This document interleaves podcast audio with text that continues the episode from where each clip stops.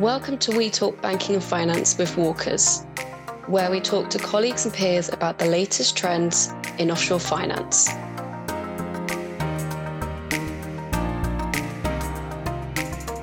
Welcome back to We Talk Banking and Finance with Walkers. I'm Julia Keppe, Group Partner in the Jersey office, and I'm co hosting with Zoe Hallam, a Group Partner in the Guernsey banking team. We hope everyone had a great Christmas and New Year.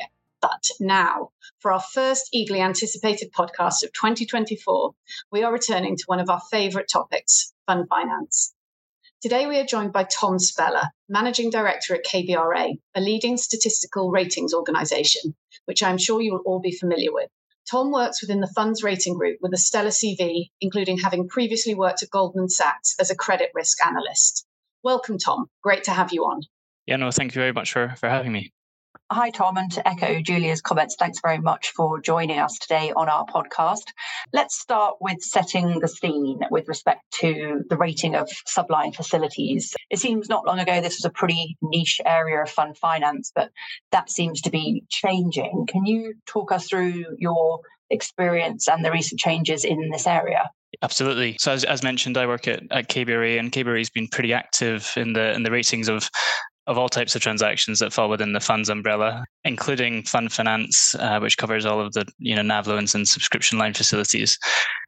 Our our rated portfolio has grown to over 400 transactions now, um, and we've seen a significant amount of growth in ratings over the past two to three years. And a lot of that has been driven by uh, fund finance around half of our portfolio of transactions of rated transactions is is is in the fund finance umbrella and that's split maybe 50-50 between nav loans and subscription lines. I would say that um, that split of 50-50 has really evolved over the past year particularly as a result of the growth of of ratings in subscription line facilities in particular. I think we're we're close to 100 ratings now in in subscription lines. Majority of that is is private ratings but we've also seen an increase in in requests for for published deals also historically our ratings have for subscription facilities have been private ratings which have been historically used for syndication purposes. So that for example a lender engaging kbra for a rating uh, in order to syndicate part of that facility to an investor that would find a rating beneficial such as uh, an insurance company for example. Uh, so that activity is, has continued during the course of, of last year year and, and into this year, and we'd expect that to continue to to uh, you know be a demand for ratings, given you know lenders looking to reduce potentially single name concentration risk, single name concentration risk to any GP. I think that's probably something that's on the rise uh, across banks as a result of the increasing size of funds, plus also, I guess, ad- additional demands placed on some relationship banks as a result of uh, a notable reduction in, in aggregate supply from uh, you know, for example, some of the failures in, in the US banking sector last year. Having said that, we've also seen a, a you know a continued increase in, in, requests from certain banks who require ratings for internal risk validation or also for regulatory capital purposes. Uh, so this um, can either be in the form of a private or a published rating. Um, but the published ratings that we've uh, we've issued over the course of the last couple of years is, is driven by that purpose, and we expect that to continue as a result of some of the upcoming regulatory changes that will require some banks to leverage external ratings on certain types of exposures, such as sublines. So we know you have a very successful ratings business in the US as well. Is this change in the fund finance market unique to Europe, or are you seeing this kind of shift in the US as well? Yes, so, historically, a large proportion of our ratings of subscription facilities um, have been driven uh, predominantly by European lenders, and, and as mentioned, that was, shall we say, historically for uh, syndication purposes, um, but we have seen that growth in, in published ratings also. And similarly, we're also having a, a number of requests and, and, also engagements from from banks in North America who would require ratings for for similar similar rationale as European banks. So some may looking to um, syndicate, but then also potentially some North American banks that would require a rating for for regulatory capital purposes. In addition to that, I guess, as well as obviously rating individual individual facilities, we're also aware some banks are exploring potentially some some form of structured solutions that would help to reduce exposure to subscription lines uh, and increase balance sheet capacity such as, for example, a synthetic risk transfer or other forms of structures that may leverage securitization like technology. Uh, and some of that activity will also require rating or assessment of the underlying subscription lines uh, that form the underlying collateral of those transactions. Uh, and so, similarly, I think we're seeing uh, the growth of, of ratings both in Europe and also in North America um, for similar rating drivers. Great. Thank you, Tom. The other thing that we really wanted to know is who's driving demand for ratings. Clearly, when when this all sort of started, it was a lender-led process. However, do GPs want these as well? Yeah, so we're certainly seeing a, a growing, uh, shall we say, awareness of the, the fact that the ratings or, or, or, soliciting rating can help to source liquidity. And, and that also equally applies to facilities such as subscription lines. Uh, and likewise, we've seen um, a number of requests now from sponsors who, at the outset of a facility or, or the early stages, shall we say, of a facility, are looking to have an entire facility rated in order potentially for more certainty of execution on, on the total amount of financing that they're requesting. You know, for example, uh, if they're bringing in alternative types of lenders that may benefit from a rating, it is therefore potentially beneficial to have a rating on the entire facility so historically, we've been working more with individual banks and rating their participation of a facility. Um, but as mentioned, we're seeing this evolve into potentially more of a, a market where the sponsor themselves are, are, are soliciting uh, the rating, and, and likewise we rate the entire facility. And as mentioned, I think that that could grow the amount of lenders that can participate in facility and also potentially bring in alternative types of lenders or investors, uh, such as insurance companies, into a facility.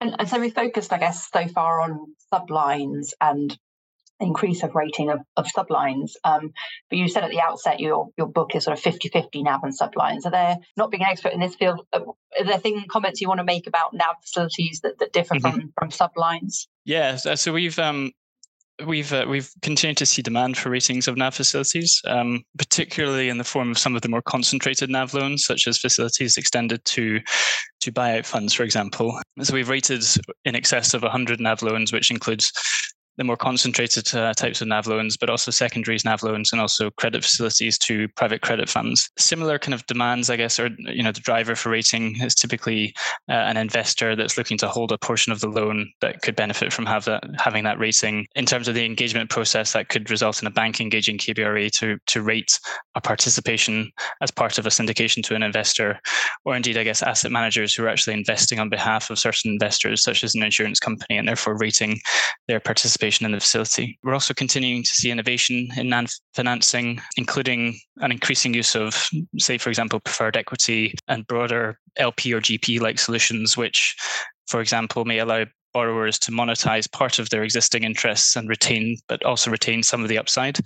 From a ratings perspective, we see these more in, in, other forms. So, for example, a preferred equity solution that may serve as the collateral for a NAV loan. Uh, and likewise, we're rating that, that NAV loan, which is then ultimately secured by the preferred equity interest, uh, with the underlying uh, collateral then being the NAV of a, of a fund or multiple funds. We've also seen and have some experience in, in rating hybrid transactions for for example for a continuation fund which combine the security package of a subline plus that of an NAV loan. Uh, for example, in, in, the rights of an NAV loan, such as the rights to distributions of assets or a pledge on the underlying assets.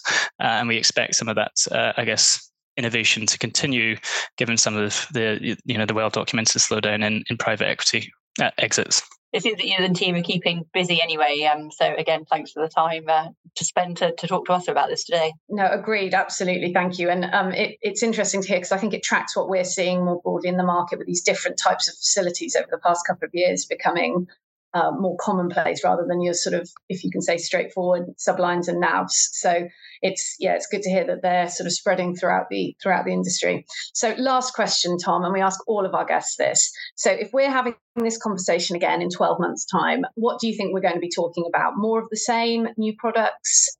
What do you think?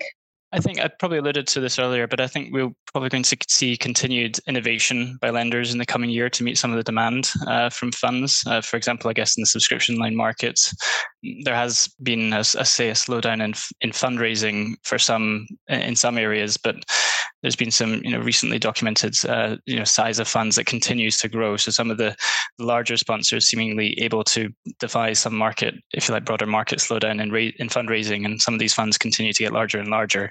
Uh, and similarly, lenders uh, looking for ways or exploring ways to free up some of that balance sheet capacity, or exploring similarly some innovative solutions to reduce some of those uh, some of those single name exposures across um, across facilities. Coupled by, I guess, the, the the increase in interest rates and generally speaking, you know, very strong credit outcomes on subscription lines, there may be more interest from investors to come into some of the subscription line markets.